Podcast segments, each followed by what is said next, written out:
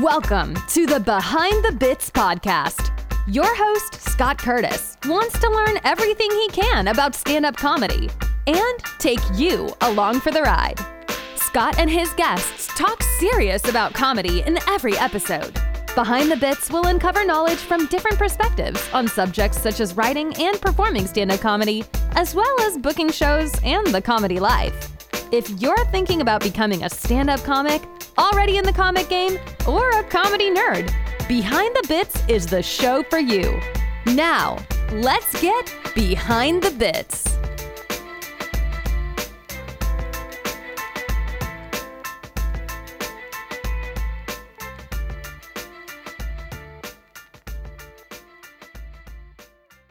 I'm stoked to uh, have my guest on today.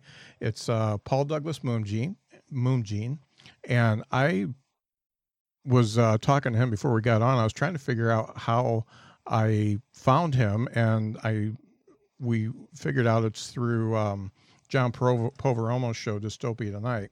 But for some reason, I went down this rabbit hole watching his dry bar special and watching all the videos that he has online, and I decided I want to talk to him.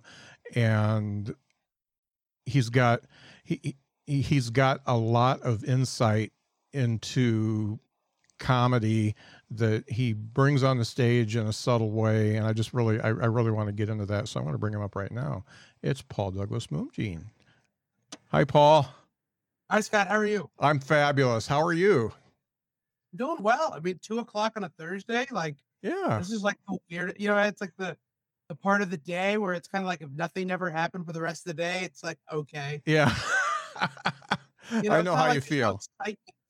It's not like Monday where you're like, oh, we have to get all this stuff done by Friday. yeah By two o'clock Thursday, you know how your week went. That's right. That's right. You know how it went and you can't Yeah. save it. So you might as well just coast for the rest of the two days. Yeah. I take my wins, my losses, and then go, hey, we'll start again on Monday. Yeah. So I, in, my stalking of you, I've uh, noticed um a cigar in your mouth quite a few times. I'm a cigar smoker myself, and right after this, my son's coming over to have a smoke with me. So, um, do, are, are do you do you still smoke cigars, or was that something that you did and you don't do any longer? So last year in July, I had massive heart failure. Yeah. and I've lost a bunch of weight since then, and I've had to change dietary and social habits. Uh huh. So cigars now since July of last year, I've had maybe three, Okay. And that's but when I was having three a night, Yeah, so you sound like me. That's where I was. And so I started in the 90s and the um by the time the 2000s rolled around, I had enough cigars in humidors and wine cool or wine refrigerators that were converted into humidors to last me till I'm like 90. And I smoked that. I smoked a lot. You know, I every night it was, you know, two or three and then um I cut down just on my own. I, I didn't have a health scare or anything. I cut down, and then my son got old enough to smoke with me. So we would go out in the backyard and have a smoke like every night. So he went to college, and I got totally depressed about it. And I didn't have a cigar for like probably five or six years, except for oh. I, I bought some for my daughter's wedding, and I had a couple that night. But you know, and I've still got most of the cigars, and they're they're just in a, a tub now because we moved from South Bend down to Huntsville, Alabama, and I decided not to keep humidors because we're downsizing and I don't have room for it. But uh, now, uh, you know, I I rarely smoke, but I still have a ton of cigars. So when he asks me to come over for a smoke, I always say yes. And uh, I, I, I- I enjoy it, but man, it was it was a problem for a while. I well during the like I said during the pandemic, I I re, I fell in love again with smoking, Uh, and it's you know it's like I I, I the lack of socialization. So I I have this nice balcony, so I go out to the balcony and I set up a little uh station there, and I have my co- cocktails and my cigar, and I set up my little phone, and I would watch things and just kind of you know smoke outside, you know, and well, it's actually really kind of fun when it's like 46 degrees and you get a big jacket on and you're smoking a cigar. I mean, you know, it's it's just a it's an experience. It's Yeah. kind of a it's the closest I feel to being manly at the time. Yeah. You know, I put on that big jacket. I dig it. Uh, I dig it. My my original reason to start smoking cigars is because Letterman smoked cigars. So that you know, I always wanted to in the '80s, but I kind of stuck stayed away from it because I quit smoking cigarettes when I was 18, and I didn't want to get back into it. So in the '90s, I finally caved and started smoking them, and then it became a problem, of course. And uh, and now it's it's not a problem anymore. I just have a few. But yeah, it's it's it, it's uh it's one of those things uh, anything that you do like that can turn into a problem pretty quickly if you let it and i did Yeah. Oh yeah. No, it- it- my eye doctor told me that if I don't stop smoking cigars, it's I'm going to go blind wow because he said it was affecting so much of my health and my heart and everything. And you know, I also had to quit drinking, and so uh, the doctors had told me basically, I never thought of myself as an alcoholic or a smokeaholic.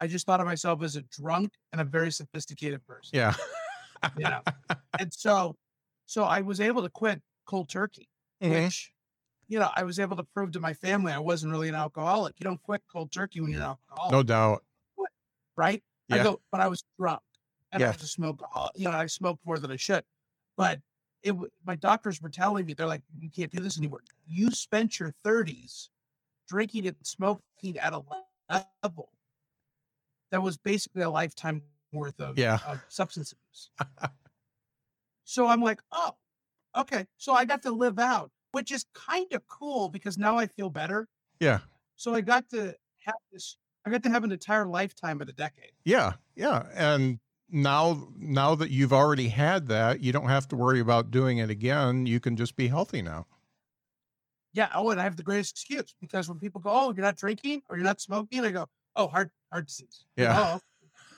You know, nobody wants you to actively kill yourself. yeah yeah no doubt You know, people want you to passively kill yourself. yeah You know, like people are like, "Oh, please drink with us. Let's slowly die together." Yeah. oh, that's great. So, as I was watching your comedy, and I watched a little bit more last night, and I, I hope you don't take this the wrong way, but I see you as somebody who portrays himself on stage as a regular guy who shows that there's no such thing as a regular guy. And uh, I'm thinking of Walt Whitman. We we contain multitudes, and and and uh, that that that's what I get. That you that there's no such thing as a regular guy. We are all deeper than we show, and and we, we've we've got deep thoughts. We, we we've got hopes and dreams. We've got all that kind of stuff, and that seems to come out in your comedy. Do you do you recognize that, or do you do that on purpose, or So I how am I getting this? Well, I, I I'm a storyteller. I Uh-huh. can tell, you know, everything's a story. I do very little observational humor. I don't do like, what's the deal with airplane food? Yeah. You know, uh, a lot of people do observational or or very. I don't do topical. hmm I don't. You know, I don't. I mean, if I talk about a movie, it's The Little Mermaid. It's something that's 30 years old. Yeah. So what I found was is that being an English major, being an English, I was a college professor. hmm I learned a long time ago when I was a 20 year old English student and film student. Um, everyone has a story. Every single person, and I, you know, I, I don't know if you knew this or not, but I, I run the workshops and the classes at Flappers. Yeah, I saw that. Right. So, so I work with newbies all the time, hmm brand new comics, nice people, accountants, doctors, lawyers, actors. They just want to try comedy for the first time. And I'll ask them, you know, they'll say, Oh, I'm really boring. I'm very, I'm just a white guy. Mhm. You know, they'll say things like that. And I go, "Well, Tell me about your last girlfriend. Oh, she was, uh, she turned out to be a lesbian. hmm Oh, well, that's more interesting than just a white guy story. You know what I mean? Yeah. So I get a lot of people that don't think of their lives as being interesting. Mhm. And the truth is, if you're vulnerable, you're interesting. Right. And so when I talk about how I had all these jobs that didn't really work out, or when I talk about all these people I try to date age group wise and it doesn't work out, there's a sense of vulnerability. I never present myself as being cool. Right. Right. And in the process, people always tell me they feel like, wow, it's really cool what you did up there because I'm not trying to, I'm not a Marvel superhero. I'm Mhm. not Tony Stark. And most comedians are trying to be cool. hmm And what they don't realize is Richard Pryor, if you go back and break down his bits, he was never trying to be cool. No. Yeah. When you when you you look at the, you know, you, then you get more Jerry Seinfeld and and and Jim Gaffigan, they they obviously are not traditionally cool. Mm. But what I realized is people just like it when I tell them what's going on in my life because I have a lot of contradictions. Yeah. I'm 5'7, 200 pounds, but I hang out with Hooters girls all day. Uh-huh. And I'm 40 years old, but I look 29, 30 to most people. Mm. So I have all these contradictions. So people are always kind of curious how I developed into this particular life. I used to be very involved in Christian education, and now I do this. Like, Mm. how does one do all these things and and still maintain who they are?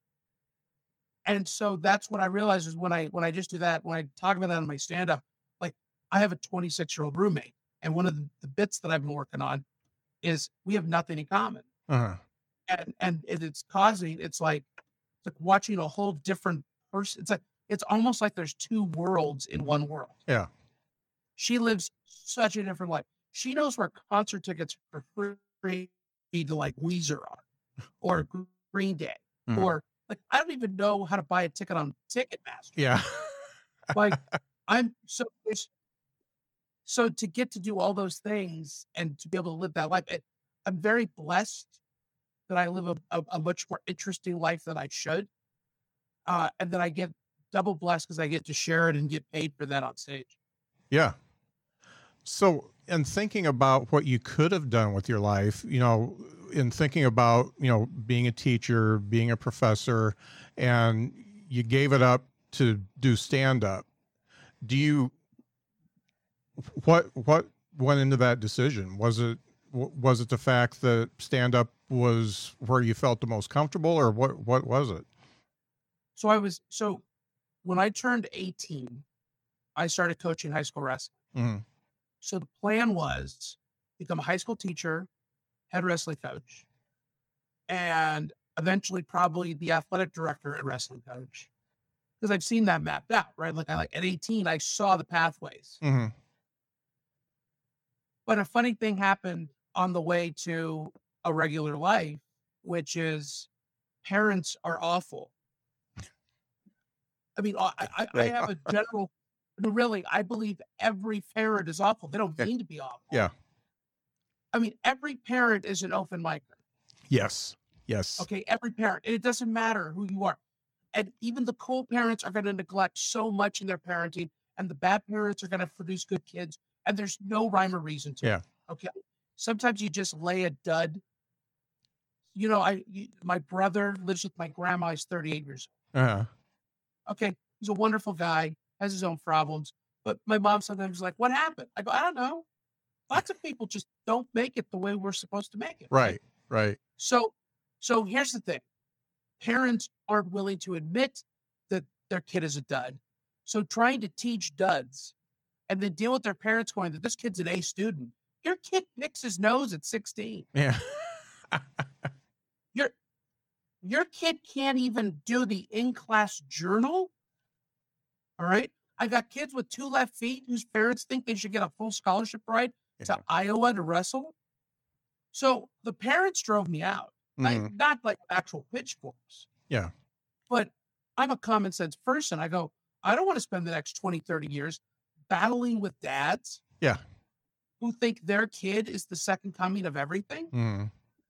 So, so that got me out of that. And there's no money in the colleges because back in 2008, when I got the master's degree started, there was, uh, uh, uh, uh, there were more college positions than there were colleges. Mhm. I mean, it was Uh, I would, I would. If, if there's a multiverse where I'm making 180,000 right now, writing books as a professor. Yeah. But then after the crash, all those jobs got taken, Yeah.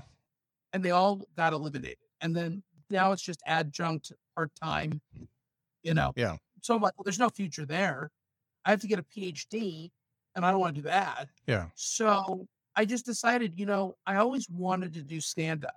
And so as I was becoming frustrated with teaching in 2015, I said, I'm going to go try this. hmm so I did an open mic and I got laughs and uh, uh, at Flappers. And uh, it was the audition mic. I didn't know what that meant, but it was the audition mic. And they booked me, Wow. which they book everyone. Well, Yeah. mostly everyone. But I didn't know that. And so it goes back to a real simple thing is I didn't I didn't know that everyone gets a shot to, you know, bring five friends to a show. hmm So I did, and I I didn't know what I was supposed to do, and I was too stupid to ask questions. So I just called up a bunch of buddies and said, "Hey, I'm doing five minutes of stand up at Flappers. You want to come watch me do it?" And they were like, "Sure." And they brought their girlfriends, and then they rebooked me again. hmm You know, and and so I was like, "Oh, I I don't know what I did, but whatever I did, I'll do it again." And then I took a class because I was like, I don't really know what I'm supposed to do.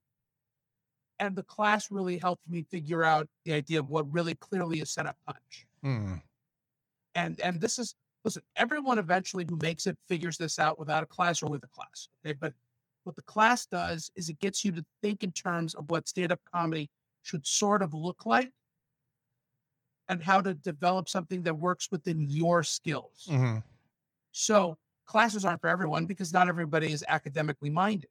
We at Flappers get a lot of students who happen to be uh, academically minded people who like being told, here's what you should be trying. And if you don't like it, there's something else you can try. Yeah.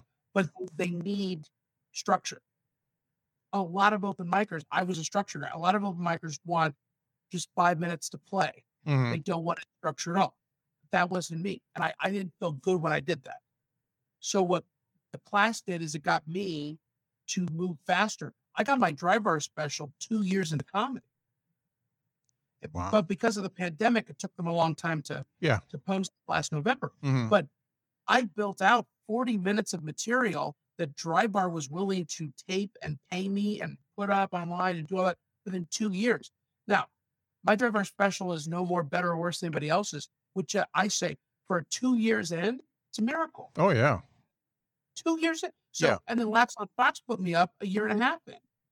hmm So, so I was generating material that was TV ready at a very young point. Now, I also happened to be at the time, you know, 33 years old, 34. So 35 ish or whatever those two years were. Mhm. So I'm writing material as an adult who already has a point of view. Yeah.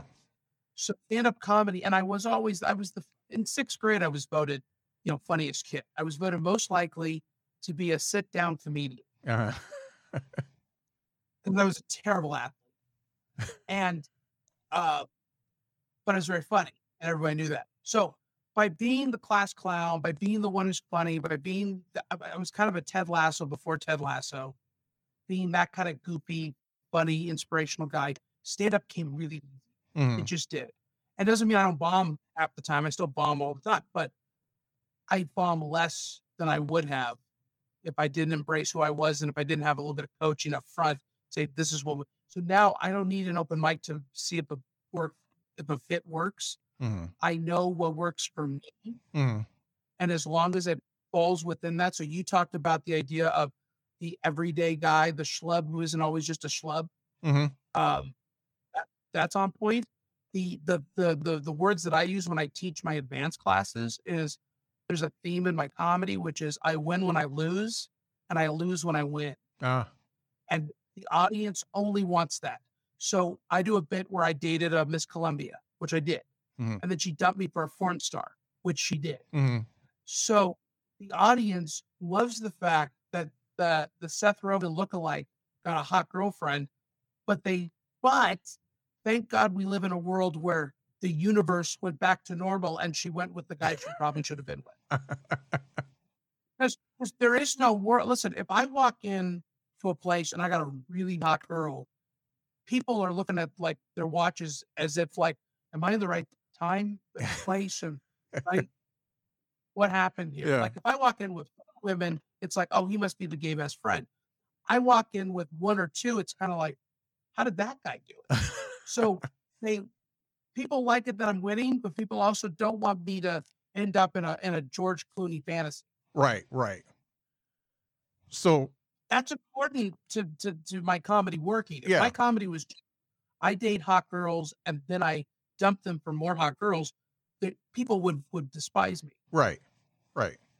Not that that's happening. It's just nobody wants to live in. Nobody wants to think. Oh, really, you stop it. Yeah. Well, and you'd need to take that type of a character over the top and be a character of that character, kind of like what Steve Martin did when, you know, he Wild did his thing. guy. Yeah. Yeah. Yeah. Eh. So so that's really what got me into it was I always wanted to do it. I studied it as a kid. I used to watch all the Carlin specials, hmm all the Damon Wayans specials. My grandma used to tape me all the HBO specials. And then I, I kind of watched it as a kid. I kind of figured out the rhythm a little bit on like voice inflection and stuff like that. So when I told jokes in class, I was getting laughs because I was kind of stealing voice inflection from the comedians hmm right? And so I Yeah. kind of knew little tricks that they didn't realize what were happening. Uh, you know, making faces like hmm you know, like Jim Gaffigan faces. Yeah. you just and they would laugh. And I just studied comedy. And then when I became a comedian, it was okay. What what what's funny about me? Mm-hmm. What could be my unique, you know, mannerisms and stuff that I I have? And now you know we're talking here. So Yeah. So with your with your academic background in mind, how do you approach a bit then? You you know you kind of know what your voice is now. Well, you don't kind of know. You know what your voice is now. You know who you are on stage and you get a premise. How do you take that from a premise to a bit now? So, what I try to do is I think to myself, okay, whenever I am embarrassed in a situation, whenever I am weirded out in a situation, whenever something feels really, really stupid, Mhm.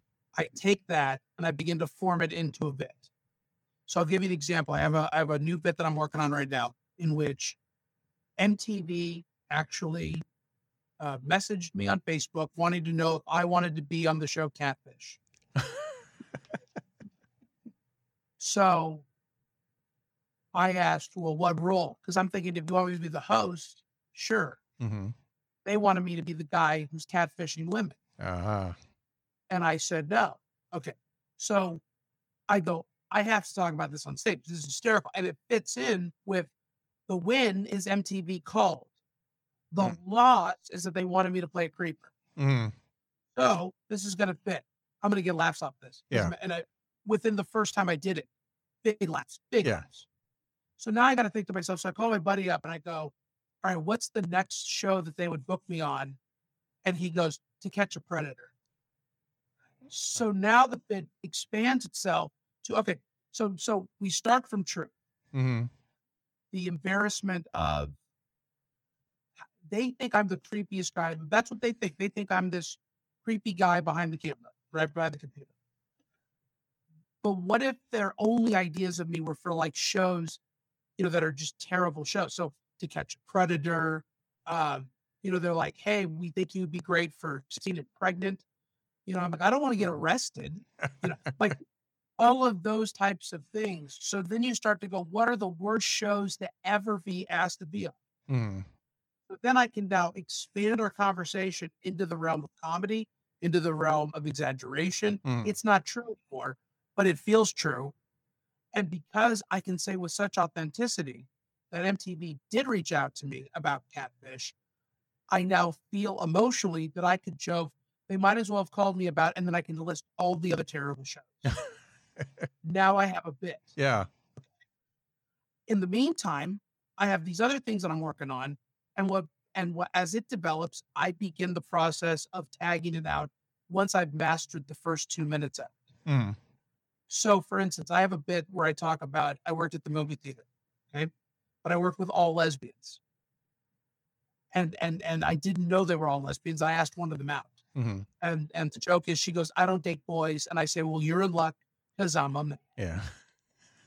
That's how the joke ended. That just ended there. Yeah. Then over time, I expanded it into what I'm learning about the birds and bees, and the birds and the birds, and the bees and the bees. Mhm. So then what I do is is I now take something once it's established because it never needs it doesn't need to die as long as it feels authentic to you. Mm. Then what I'll do is I'll expand it out. So now that two minute bit becomes three and a half minutes. So anybody who's seen it before a year ago now goes, Oh, I remember this. But then they don't know about the tags that I've added.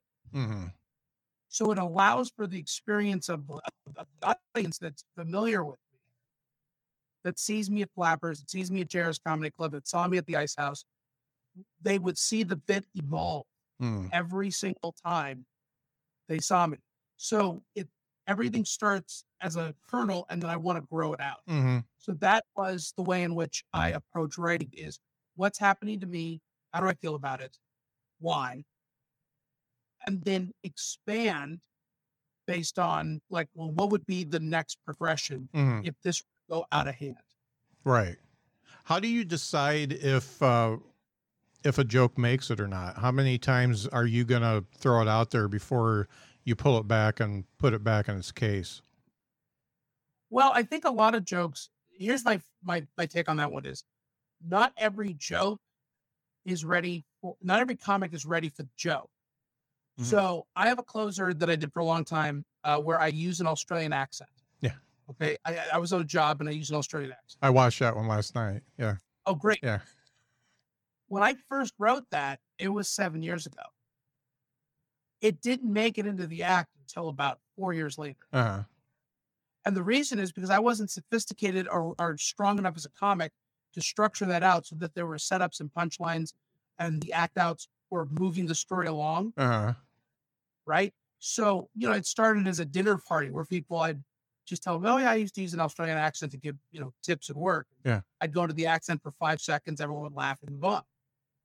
But with comedy, I was able to start expanding. I started asking myself, all right, where what were the worst places I visited? And who are the worst people to get in front of? And Yeah. you know, what was most well, the same thing kind of goes with a joke where I go, if I think a joke is funny, I may say, uh, okay, it's not clicking now, which means I may need to wait six months to to to, to determine if that's the bit that actually um would work with a different version of me. Mm-hmm.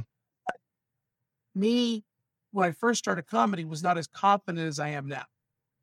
So there were bits that worked when I was shaky that wouldn't work now that I feel way more comfortable and confident on stage. I I get that, and I, I and I've been more of a hobbyist, but there's there's some things that really worked when I first started out that I'm just not going to do anymore because it doesn't fit anymore. It's Right. it, you know I've I've changed my point of view, and it just even though it's funny and I could do it, it, it just doesn't work with the rest of the act anymore. Another thing too is so when I lost weight, the fat jokes that I was doing no longer worked. Mhm. So I now had to do fat jokes from the perspective of someone who feels more the awkwardness of feeling more attractive. Yeah. Like that that became right. So I can't just do the fat jokes Mhm. the way I did. Um and some jokes I could do and were stronger because I lost the weight. Mhm. Some jokes became stronger. Um but it's also there's a difference between a five minute bit or a five, I'm sorry, a five minute set and a 40 minute set. Mhm. And in five minutes, things that I couldn't get away with because there's just only a limited amount of time to know me, I can put that into a longer set because I'm going to need that later in life. Mhm. When I'm doing 45 minutes, I can't be choosy because there's only so much material that I know is going that has to had some success. Mhm. So I'll give you an example. I did a bit about how I used to host pageants, bikini pageants and Hooters. Mhm. And it, it sometimes did well, sometimes didn't. It, it never did bad, Mhm. but it never did. Sometimes it did great, but, but very rarely. But then when I'm doing 40, 45 minutes and I need to fill the time and I don't have a great audience for crowd work, you know, like you're like, oh, what do you do for a living? Nothing. Like, oh.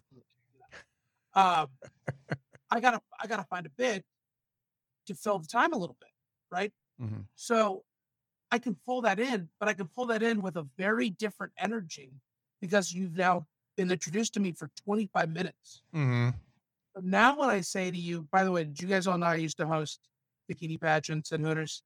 Sir, please put your tongue back in your mouth. You know, Yeah. I can now do that. Whereas in a five minute set, it's like, I don't believe you. Right. Right. So the jokes that kind of worked work really well in a 45 minute set. Uh huh. I have a bit right now that I'm working on about my relationship, my friendship with my grandma. That kind of does okay in five minutes. It does great in 10 and it kills in 15. Oh yeah. Because the more you real, because realize if if I, this is something I tell comics all the time. If I talk about being friends with my grandma in a five minute bit, I become Norman Bates. Uh huh. Yeah. If I talk about being friends with my grandma in a 10 minute bit, I become Albert Brooks in the movie Mother. Yeah. But if I talk about hanging out with my grandma in a 15, 20 minute bit, I'm now Brad, uh, uh, uh, Brad Pitt who hangs out with his grandma. Yeah. Yeah.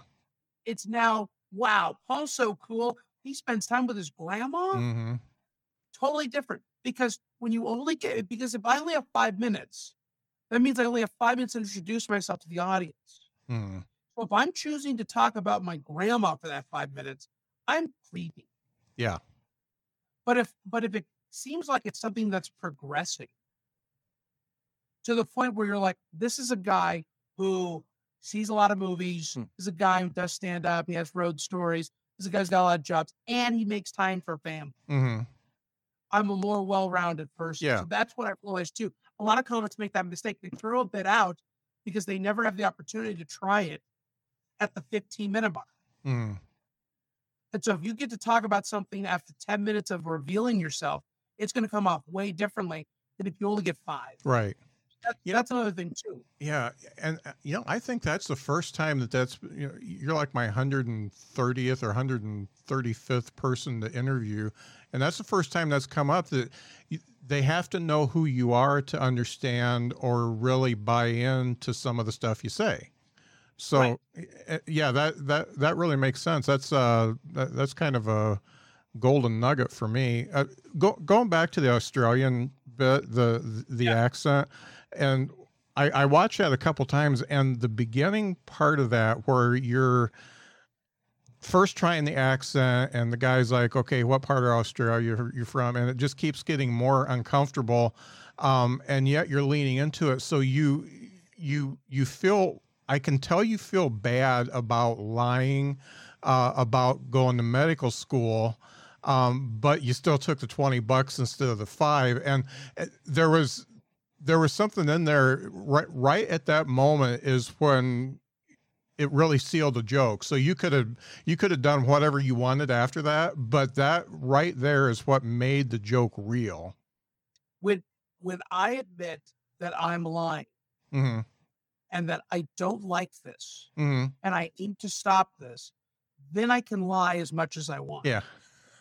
It's because if you think about our culture and the way that we see morality, hmm people go, Well, I said I'm sorry. Yeah. What more do you want me to do? Right. Okay, well, imagine if we all took that as our ethos. Mm. We don't. I mean, we kind of do, but we really don't. I can then say, Well, I'm sorry for doing this. And then you go, Oh, well, now you can do it. Yeah. Yeah. So that that that's a key. Now, here's what's funny. You talked about that as well. I got into an argument with a comedian one time about this, where they were talking about I'm not vulnerable enough because I don't talk about more, you know, I guess more sex stuff. Right. Mhm. That was their that and I said, and you picked up on something very interesting. You picked up on the fact that I I'm revealing to the audience that I can be a liar. Mhm. That, that to get out of something, to make money, I will lie if I if I feel that, that will help. All right. And I said, as someone who grew up, I told the comic this, as someone who grew up with an evangelical background, um, that is a sense of vulnerability for me to Mhm. admit that I lied to make money. Right. And so, so you're right. There is a certain sense of when some comics are getting away with, you know, mistreating their date, when comics joke about mistreating their boss.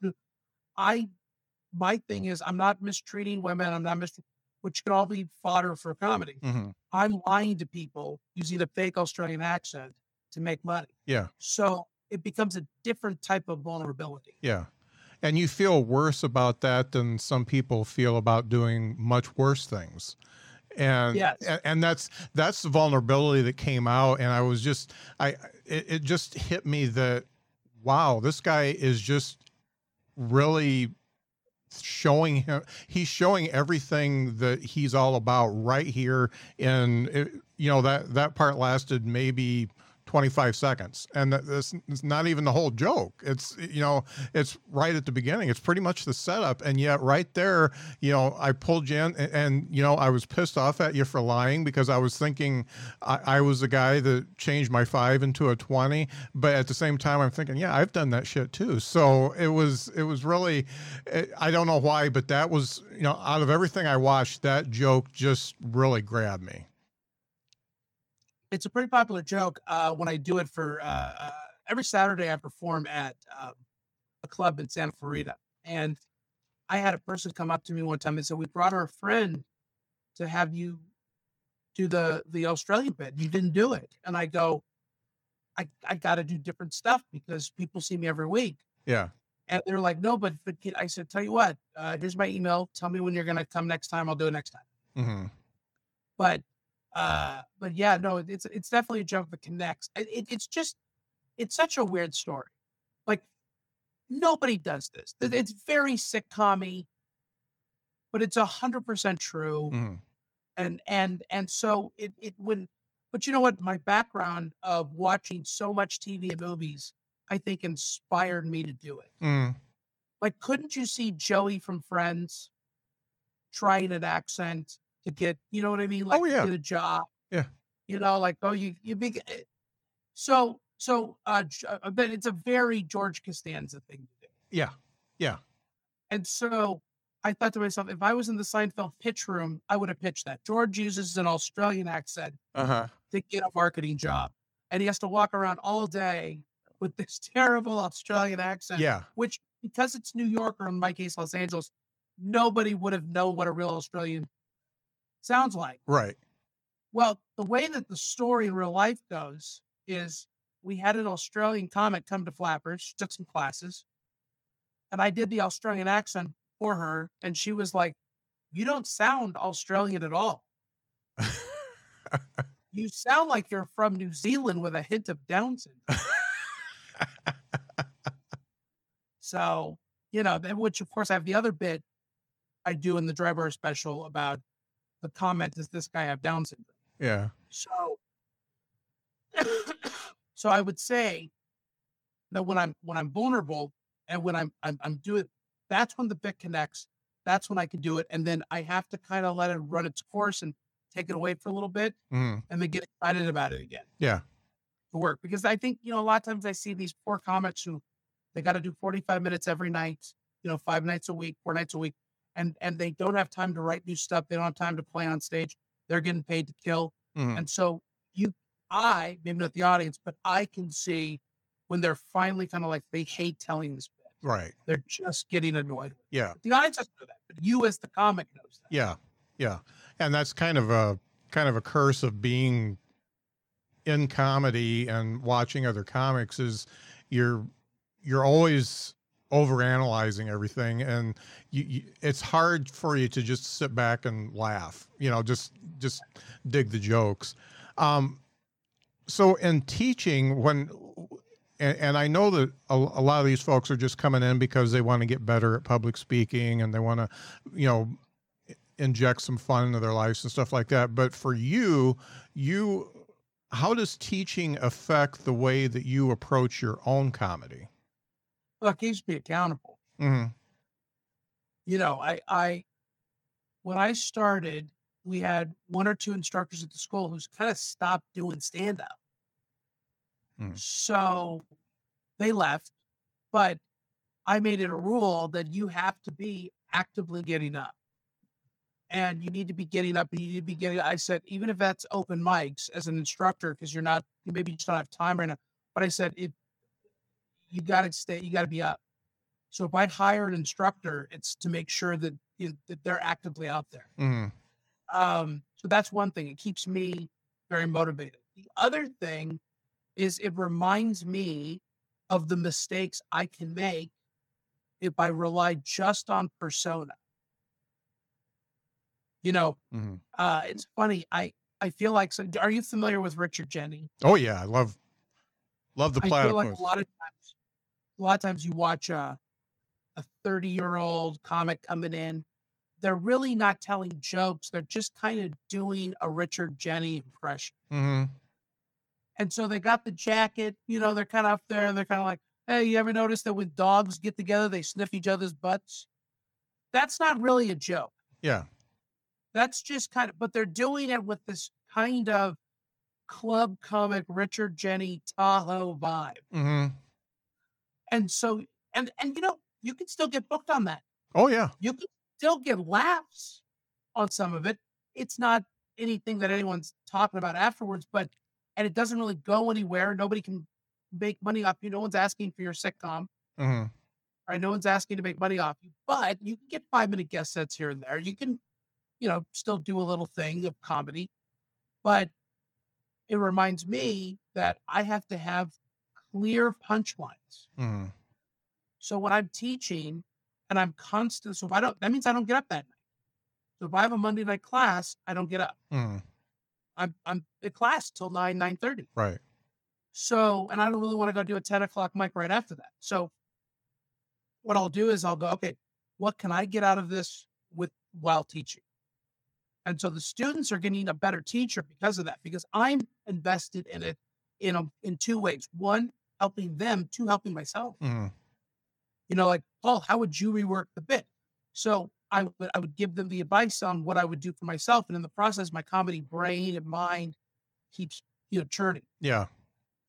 It's funny you talk about the persona and it seems like we're we're getting into a lot of folks that are um, trying to be like the new Bill Burr or whatever. They're they're they're they're jumping into a persona that's not necessarily them. But the other thing is, is you're right. They're they're working on the persona versus the writing.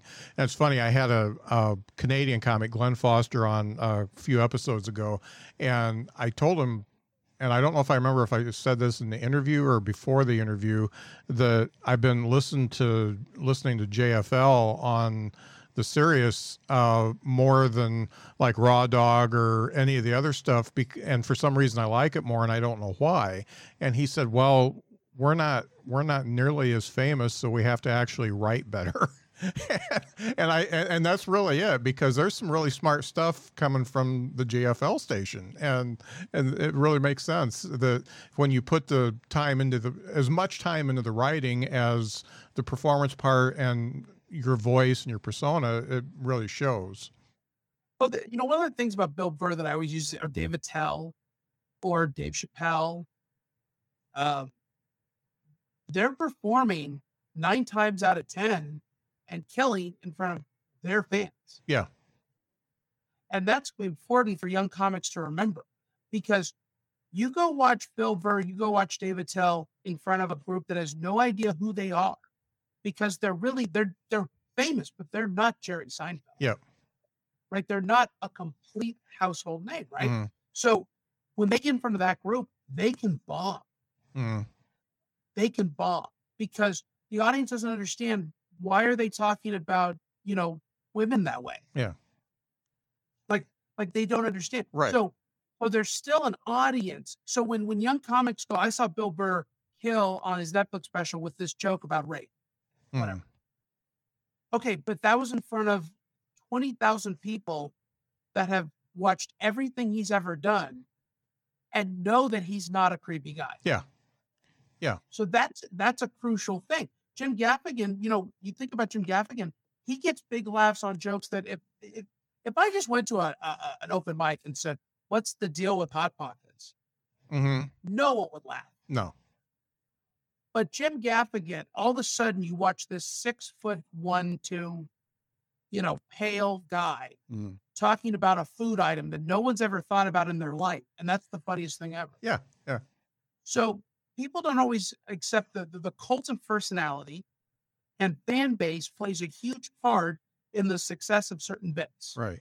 And your your analogy of five minutes versus ten minutes versus forty minutes really plays into this because it's one year versus five years versus 20 years. And you've you, and carlin did the same thing. I mean, and, and you know he changed you know he changed his point of view three times in in his career. And you know he went from the guy with the suit to the hippy dippy weatherman to the uh, um, angry angry old man. And you know it, it was a progression but people went along with him because they he was good at it Well, yeah, and it also goes back to you've never seen these guys do less than 30 minutes right now. Yeah. So they have the luxury of warming themselves up to do what they do. hmm You know, think about George Carlin. The way we see those comics as final products. hmm It- Yeah. Like, like, did you ever see George Carlin when he had a pad of paper at Hermosa Beach working on jokes? no No, most only only a few hundred people did. yeah Most people saw Carnegie Hall yeah taped. Yeah. With great visuals hmm and a clear picture a sound mixer. yeah And and, and they sweeten the laughs. I mean, I, I'm the first one to tell people with the Dry Bar special. Oh, I, I know that they heightened.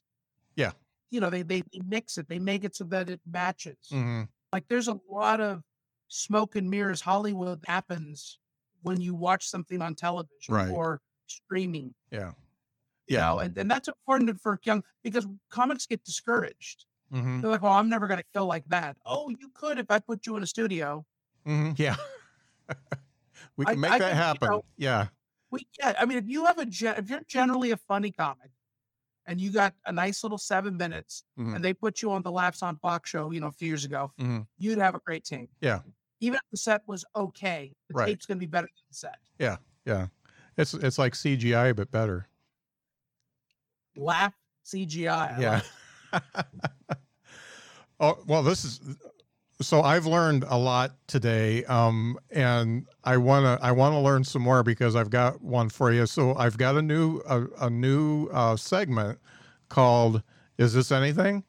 And i'm going to make a sounder for it one of these days but for right now it's just me saying is this anything and this is where we each bring um, if, if you brought one we each bring a premise a bit something that uh, we're working on or we want to work on or it didn't go as well as we thought and we give each other some notes. Uh, so since you're the guest if you have a bit um, i'm going to let you decide if you want to go first or second and uh, and then we'll just get started So are we are we doing the joke as kind of like if I was on stage doing it for the first time kind of a thing? Yeah, I'm, and it's I, I normally just do a read through on mine. Um, I don't uh, I, I don't do a ton of act outs or anything like that. But yeah, just just kind of just kind of like if if uh, you were calling your friend and saying, "Hey, do you think this is anything?" Okay, so uh recently I uh just got uh, off a plane. I came from uh from Phoenix to LA, which is an hour flight. Mhm. Uh that happened to take 28 hours to make happen. All right, I uh at 5 p.m. on Sunday, I'm on the plane. The pilot goes, "Attention everyone. We're going to be taking up in 20 minutes. Go ahead and fasten your seatbelts." And don't worry, we'll be in LA in one hour. So I fell asleep and woke up an hour later. And I looked at the guy next to me and go, Oh, do we already land? And he goes, We haven't even taken off. Uh, I said to What happened? They said, Well, it turns out there's a mechanical part and the, the plane doesn't work. So they take us all off the plane and they tell us we have to come back at 7 p.m. That's fine. Then we come back at 7. They say, Oh, we have to come back at 8 a.m. And I went to the lady and I said, Are there no more planes? Like, can we not find a plane? It's an airport. uh, Like, don't you have a backup plane? You're telling me 40 years of flight and they don't keep a spare plane in one of the hangars? Did Jay Leno take all the space in all the hangars in the Western Hemisphere for his cars? What is why can we not fly an hour? An hour. I bet if you put us all in catapults, we could just fly to Los Angeles. We are one state away. We have to go. So they put me up in a hotel called the Sleepy Inn. First off, that's ironic because no one has ever slept there. Okay. They might have been murdered, might have been raped. Okay. They might have done a drug deal, but I promise you, no one ever slept at the Sleepy Inn. All right.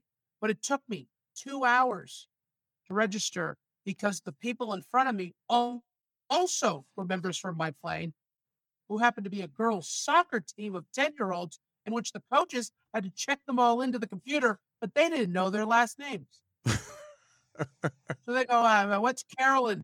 What's Carolyn's name? Carolyn what? I just call her Smith. Yeah, Carolyn Smith. And we got we got Lupe, uh, Lupe Smith. And oh, they're all cousins. They're all cousins. They're all sisters. All right. So finally, I get up there. I swear to you, there were bed bugs in the bed. There were bed. The the toilet was so low, it looked like a prison toilet. I felt like this is probably where they put Martha Stewart, like in the same setup.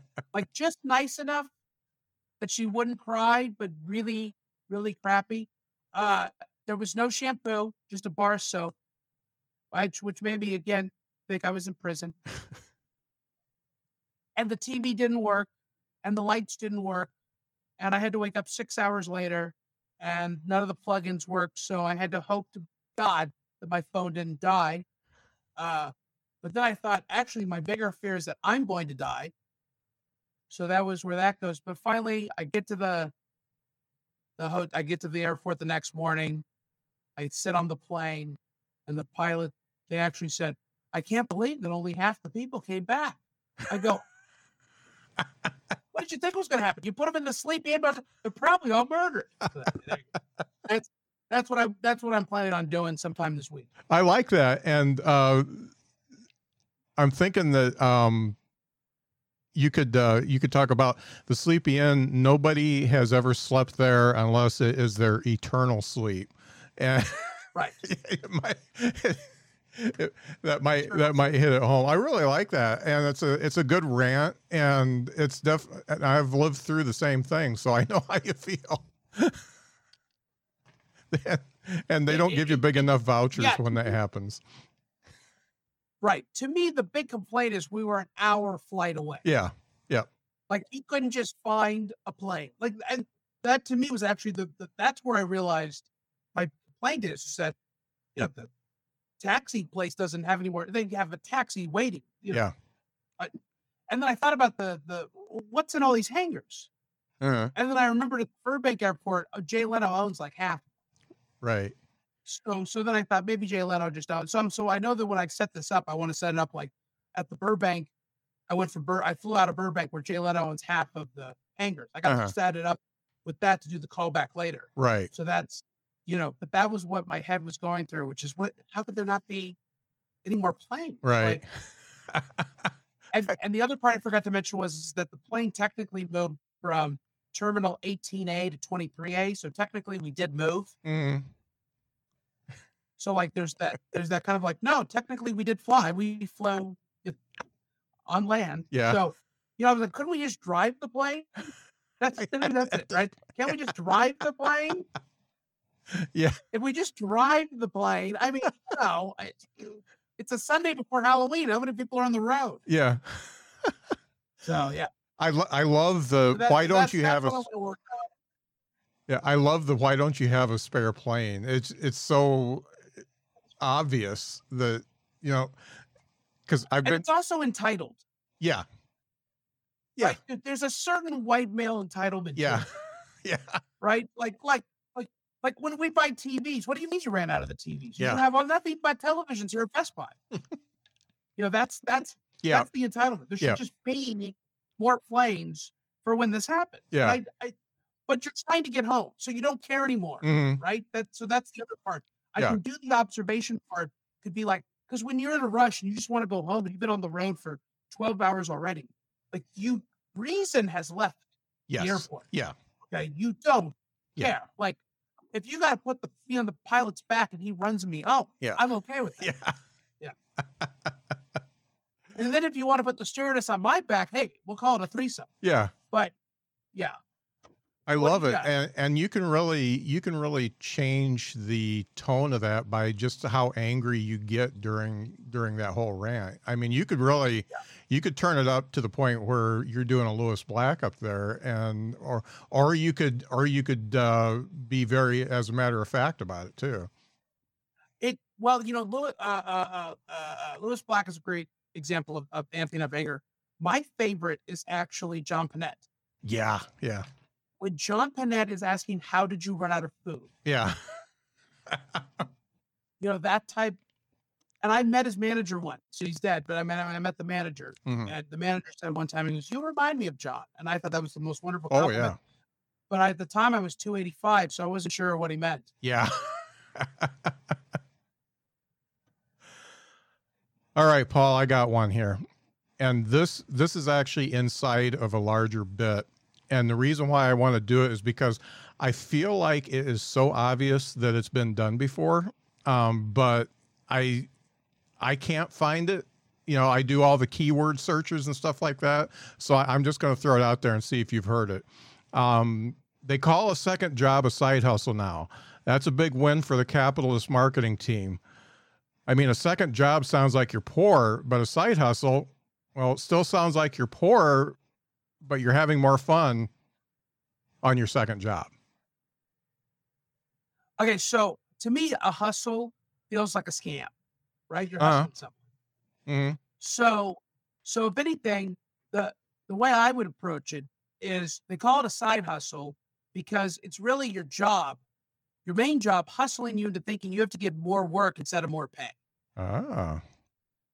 So, so now that's the Carlin. That's the way Carlin would write, Mm-hmm. Right? Right? Like the American dream is a nightmare. Yeah. You got to be asleep to believe in it, right? That kind of stuff. So if you think about it in the terms of the second job, I would also want to have the details. What's the first job? What's the second? Because if your first job is I'm a multi-million, you know, I, I'm the accountant Yeah. for a multi-million dollar chain of restaurants, but my second job is I have an OnlyFans. Yeah. That's going to be funnier. Yeah. See, so once you explain what your second hustle like, like, like I work this first job. Now the side hustle needs to be an absolutely ridiculous thing that you're doing, Yeah. right? So, so for instance, when teachers, this is a bit that I'd probably be doing if I was still teaching. I have a master's degree. I'm a college professor, but my side hustle would be if I said like, you know, Uber Eats, Uh-huh. because you know you have to go to college to be able to bring people their mozzarella sticks. Yeah. See, That's So- that's so my the- side that's my side hustle. That's what the whole joke is about is is doing the food delivery. Right. So then you would want to mention what it is. You're doing food delivery, but that's Yeah. not what your goal in life was. Right. So whatever Scott wanted to do in life, whatever you like, did you get a college degree? No. Okay. So on some level, you could be like, how do how could a guy with no college degree end up working for Uber Eats? See, so that's one way to do it. Now, what's your main job? Is it the podcasting? No, it's uh it- it's IT related. I'm a consultant. Right. So I'm an IT consultant, which by the way, the number one leading job for people with no college degree, right? Because Yeah. you learn on learn on your own. Yeah. But you still have to like deliver pizzas to people. Yeah. So so the idea is you you, you maybe you start that by explaining to people how we're gonna have to use the C system to be able to integrate with the uh, SS whatever, and then we're gonna be able to do a synergize so that we can get the Wi-Fi across the whole thing. One second, I'll be right back. And then you get on the phone, you're like, okay, uh, mozzarella sticks to cherry pick lane. Thank you. so so if you if you show the contrast, Yeah. where it starts with I'm a very successful person who just doesn't make enough money. Yeah. Yeah. And then you have them enter you have the side hustle interrupt a woman goes, I'm getting a text. It's from Grubhub. I need to deliver two extra cheesy pizzas. You, know, you, you think of the dumbest thing you have to order. Now the next way to write the bid is you're in this IT meeting and they're like, why do you have to do that? And you're like, oh, because uh, guys, you got the lowest bidder. Yeah. Like, congratulations. this is what happens when you get the lowest bidder. You get a multitask. you know, and so now you're working the bid as the consultant, but then, so you were the, but then like during the middle of the shift, you have to go deliver people their Pepsis. Yeah. Yeah. So that's what I would be doing is showing the contrast to Yeah. this very high level skilled labor you have to do. I- I really- I, I, yeah, I then in like the that. middle of it, Yeah. you have to do all of this, but it needs to be the worst foods, Yeah. right? It needs to be like I have to go pick up four boxes of frozen White Castle, Uh, you know, to deliver to a couple of 17 year olds. You get to the door, you open it up, smoke everywhere. You know, it smells like they've been having sex for two weeks. uh, And then you get back in your car, you go back to the work to do the IT stuff, and they go, Scott, you know, we didn't want to tell you this, but it sounds like it smells like you're pretty high right now. yeah. Like it also smells like you've been with a 17 year old girl because my daughter has that same perfume. Yeah. Would you mind explaining why on the clock you smell like pot and, you know, Hannah Montana? Yeah. But you, you know, uh, that that's how I would build the bit out. You Mhm. take the emotional truth, which is this is how it feels like what I'm doing. It's not what you're literally doing. It's Yeah. how you feel what you're doing. Yeah. That that that is really good feedback because it, it I do have some tags in it and this was just a piece out of it because I I know that somebody has to have done the comparison of second job to side hustle and I I just I can't find it. But here, but here's the way you want to write it: is don't write it from the observational point of view. Write it from the personal point of view. Yeah. Because everyone has Tinder jokes, Mhm. but it's your Tinder joke. Yeah. It's your dating joke. It's your marriage joke. It's your kids joke. It's your unique experience. Mhm. So when you explain that you're going from IT to sending Doritos to people, Mhm. that's different than my side. So my side hustle is I write pol- uh, political pieces. Mhm. I don't talk about it. I'm not a political comedian in any way, Mhm. but I am a deep political thinker. Like if we were to sit and talk about all the things of politics, I would have an opinion on everything. Yeah. It would be very thorough, but I don't want to do that as a comedian. Yeah. Because I do that already. But my side hustle is I literally go from telling people how bad I am to explaining how I would break down the Ukraine Russian Uh-huh. conflict. Uh-huh. And so my side hustle is different than yours. Yeah. I don't have any kind of layman side hustles. My side hustle still required me to have a master's degree. Yeah. In English or Uh-huh. journalism. Right. So so that's that's different. So so therefore you want to specify what the side hustle is. Yeah. Well, so I'm I am underpaid in four different professions for what I'm capable of doing. Right. Whereas you're you're overpaid with the lack of education. And when you take it from that point of view, so here I am with my three degrees, Uh-huh. and here you are with your none, but you're the one who's the big IT consultant. Uh-huh. And I'm the guy who tells, you know, penis joke. Yeah. See, that's that's where you see that's what's funny about that. Yeah. And so so if I were you, I would make it very clear that like I'm I don't have a formal education. I taught myself how to be a consultant for IT work, but it doesn't pay all the bills. Right. So I think that that's that's but once you're more specific, it becomes funnier. Mm-hmm. I do have uh, since we're in since we're in it, I do have one tag in it that um, that um, you know I I told a coworker that um, that I'm doing this food delivery stuff, and he said, "Man, you must have fallen on some hard times, huh?"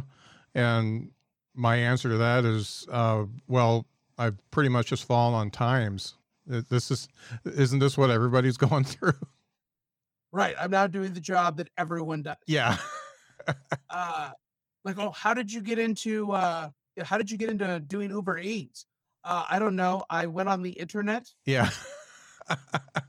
i i i looked up i looked up part-time jobs and it was either this or just drive for uber yeah.